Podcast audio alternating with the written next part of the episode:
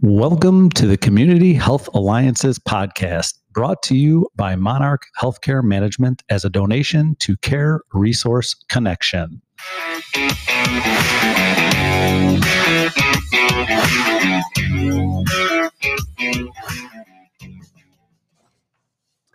Welcome to the podcast. I'm Steve Koering, Fire Chief for the City of St. Louis Park. And I'm Amy Look, CEO of Care Resource Connection. And today we're doing the Community Health Alliance podcast, uh, which is represents the partnership between our two organizations and uh, and the alliance that it creates. So today we're at the Minnesota State Fire Chiefs Association uh, convention up in Duluth, Minnesota. Uh, Amy and I just completed uh, a, a, a workshop where we were talking about community health as a community risk reduction strategy.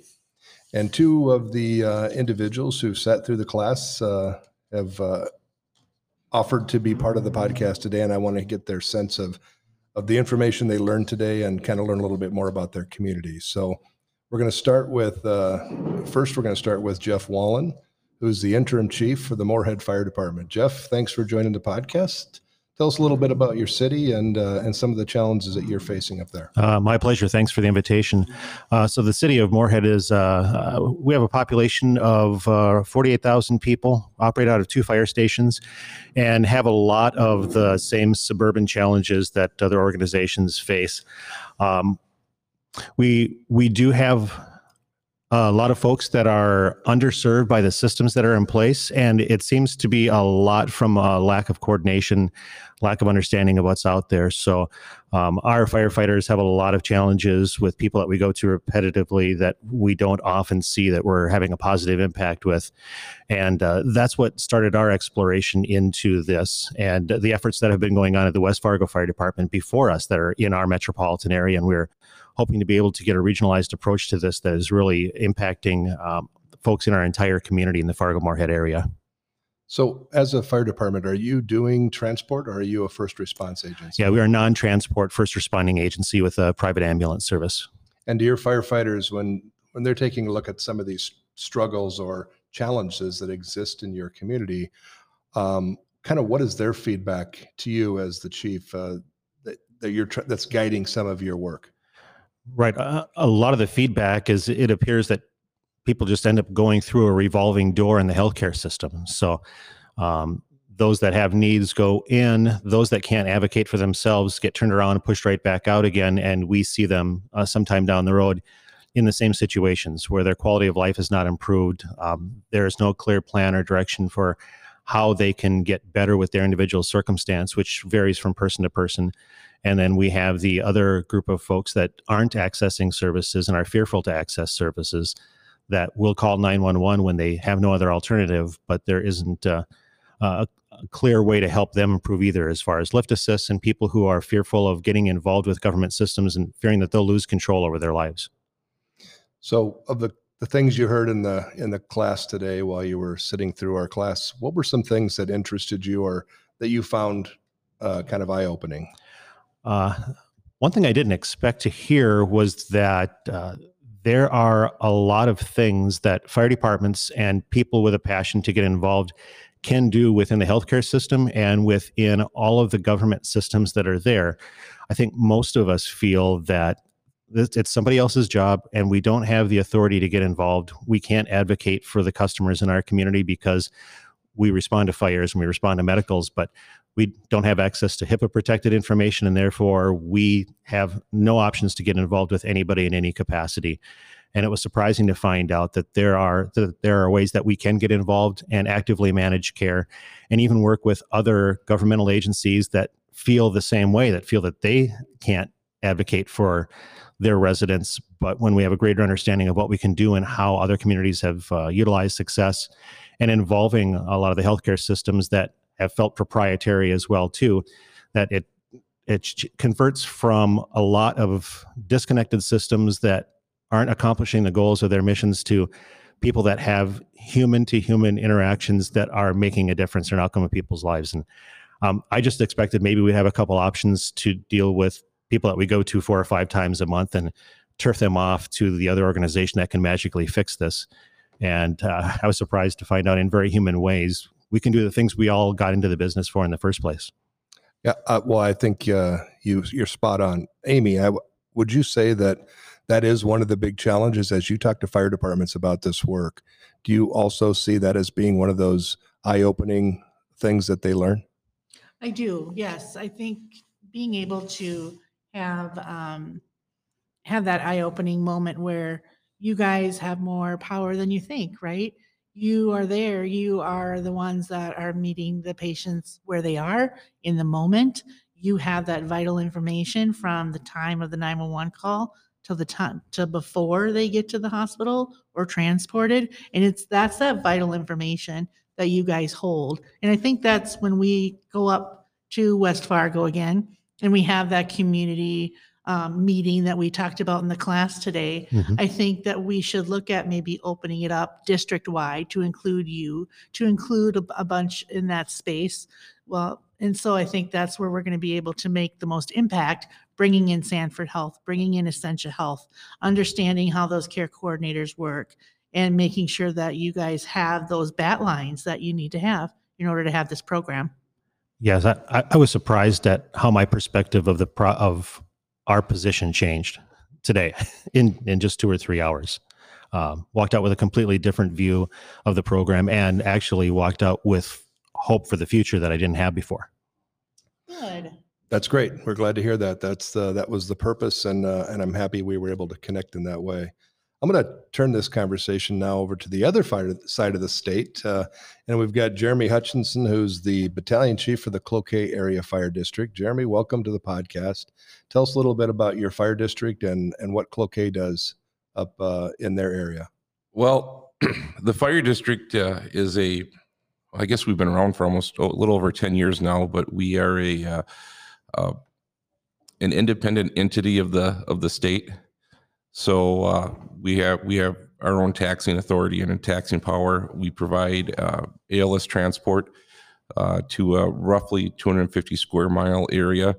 Uh, some of that area gets both our fire protection and EMS service, and a portion of that area only gets our EMS service.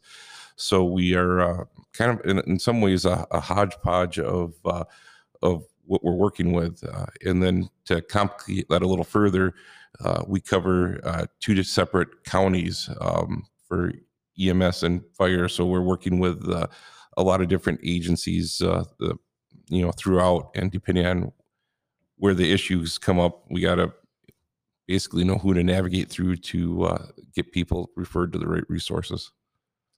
I'm assuming you heard Jeff's response. I mean, I, I'm assuming the challenges look very similar. Can you tell us a little bit about how they might differ from what's happening on the in the Moorhead area? Uh, you know, it, for us, I think the one of the biggest problems is uh,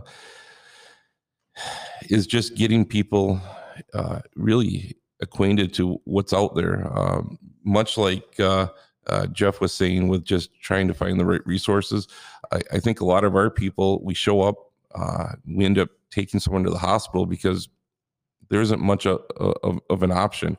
Uh, and and I would venture to guess that in the when we get to the ER, the ER staff feels the same way, and they sit there, they're dealing with a pe- person for a couple hours, uh, and I, I would, it generally seems you know after we pick the people up, they don't you know they and drop them off. The next time we come and pick them up, they're still running into the same problem. Well, the ER didn't help me.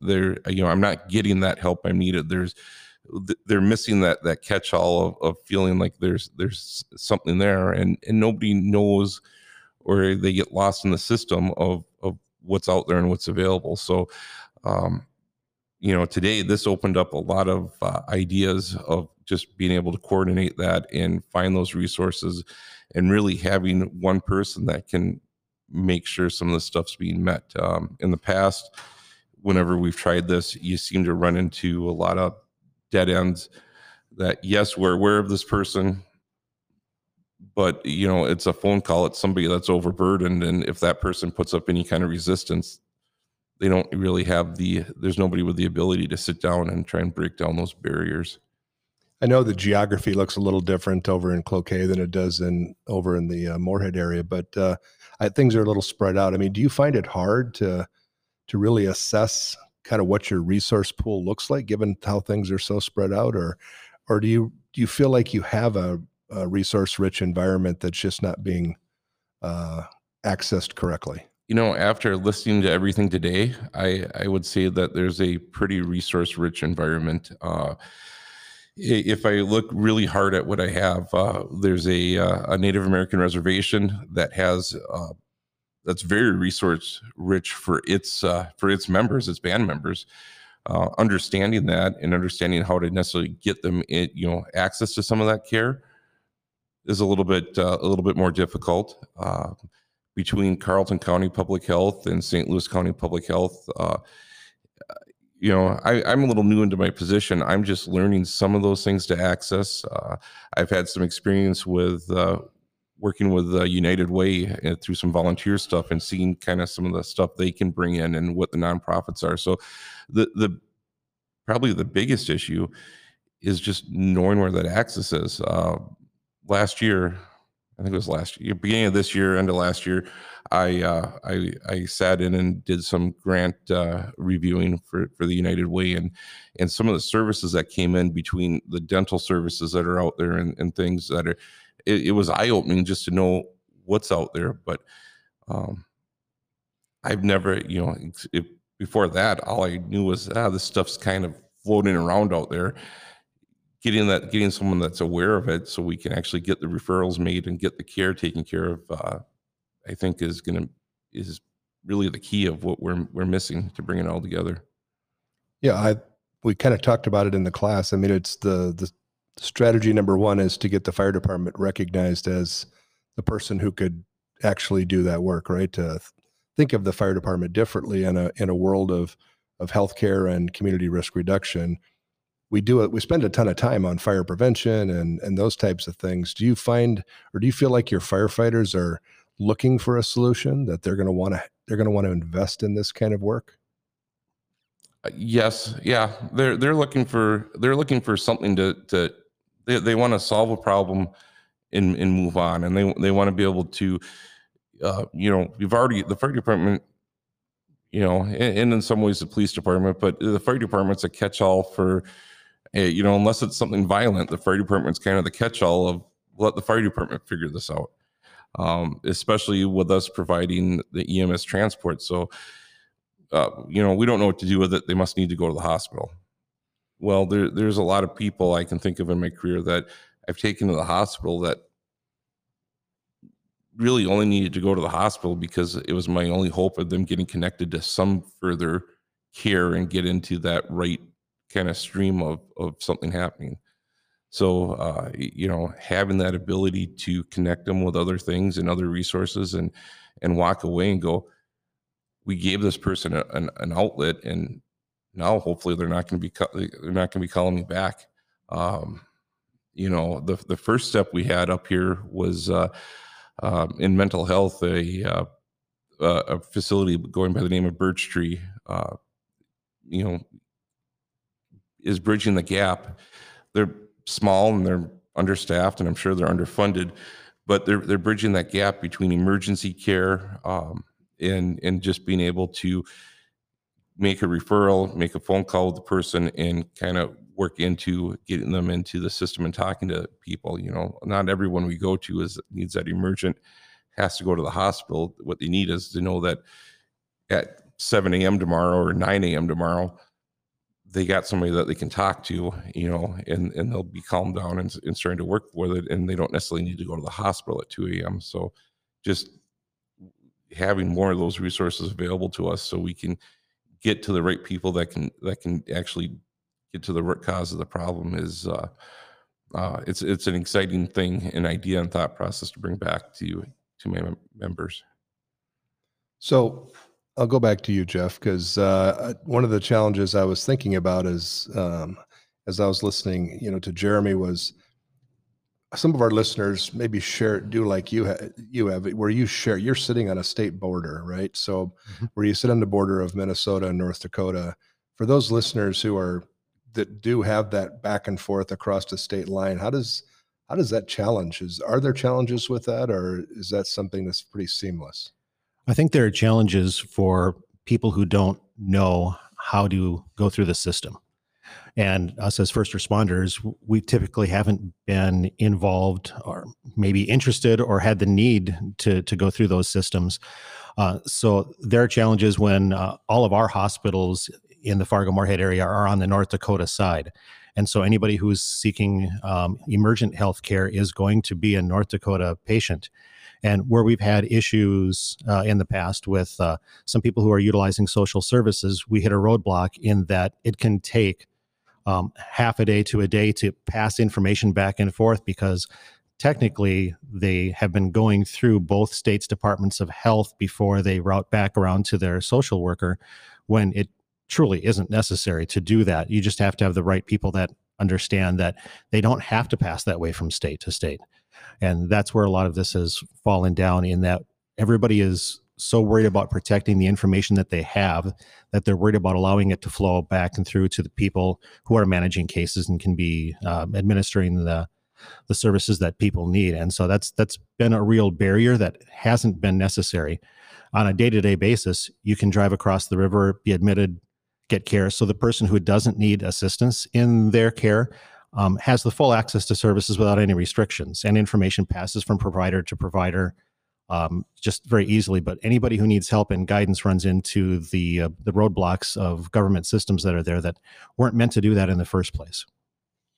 So when we have that community meeting up in um, Moorhead and, and in West Fargo and bringing everybody in together with the Essentia Healthcare in Sanford, I think Mhm. that'll be a place where we're going to want to have some additional focus on how we can go through that and dealing with those state line pieces to help understand where their care integration teams are coming, uh, you know, into those situations as well as their social workers from internally because being connected with the fire department and understanding what we're trying to do up in that space is Mhm. going to allow those those conversations to just continue to flourish. Yes, and I, I believe they're going to be very successful because I've seen similar breakdowns in those walls. Uh, we're prone to flooding along the Red River that affects both states at the same time, two separate FEMA regions.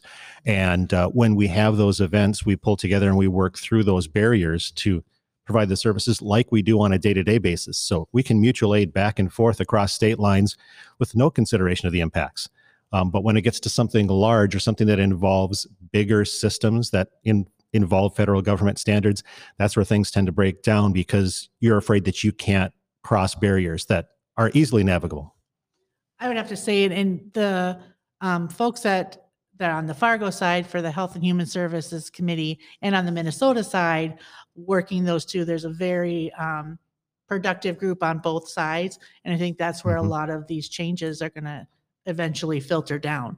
And they happen just like they're happening today. You have people sitting across the table talking to each other, and they happen with the one on one individual relationships in the organizations. That's what breaks down these barriers is just the conversation. And I heard that from you over and over again that the phone calls and knowing who to talk to and why and what your authority is breaks all those barriers down and opens up the services again the way that they were truly meant to be.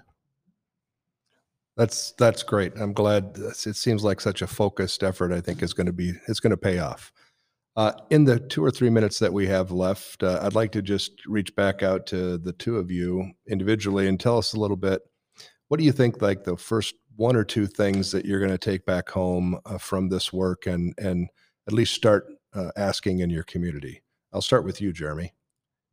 You know, I think the the biggest thing is going to be working on care coordination, uh, and I'll probably make my focus more with our with our assisted living type uh, healthcare facilities. We've off and on had some groups trying to work together at where we've tried to work together as a group in some mutual interest meetings. Uh, that's probably going to be my the easiest starting point for for us, and then. Uh, my long-term goal is working into some sort of community healthcare person, someone someone that can really coordinate that overall. Great. How about you, Jeff? I like Jeremy's answer about how he's going to reach outward for those things because those are, uh, I think, really important first steps. Um, I'll take the internal approach too, in that um, I've got a greater awareness now, but our staff don't know where this might go. And so uh, I'll need to talk to our folks. Um, our mayor heard about this information through a meeting and was very enthused about it, but the the details are where this becomes a reality. And so the training today helped provide that for me. So um, getting our elected officials and our city manager involved to understand how our mission is going to shift just slightly to make big impacts for the people that we're seeing every day, but we just aren't able to give them what they need. And we're frustrated by that. We don't even realize how frustrated we are by that. And so, um, trying to get everybody on board with how that will help us complete our missions, impact the people we're serving that we don't feel we are, and doesn't necessarily have to come at a huge expense or a huge influx of staffing to do it, at least up front. There's some things that we can start doing in the short term to start making real differences. Absolutely. Uh, I got to tell you guys, I'm really, I'm really happy that you took the time to join us. I'm excited about the opportunities that I know kind of lay in front of you as you take this information home. Your communities are lucky to have leaders like yourself who are willing to invest significant amount of time and energy in trying to solve this problem. And, and I just want you to know, Amy and I both, if there's anything we can do to support your work, just feel free to back to reach back to us and and uh, we'll be happy to uh, impart whatever little bit of wisdom we can impart uh, towards your success. So, again, I, I want to thank uh, again. This is Jeremy Hutchinson for our battalion chief for Cloquet Area Fire District, and we have Jeff Wallin, who's the interim fire chief for the city of Moorhead, Minnesota. And I thank both of them for their time on the podcast today. Thank you. Thank you Thank so you. much. We hope you enjoyed today's podcast. Please tune in next Wednesday, wherever you listen to your podcasts.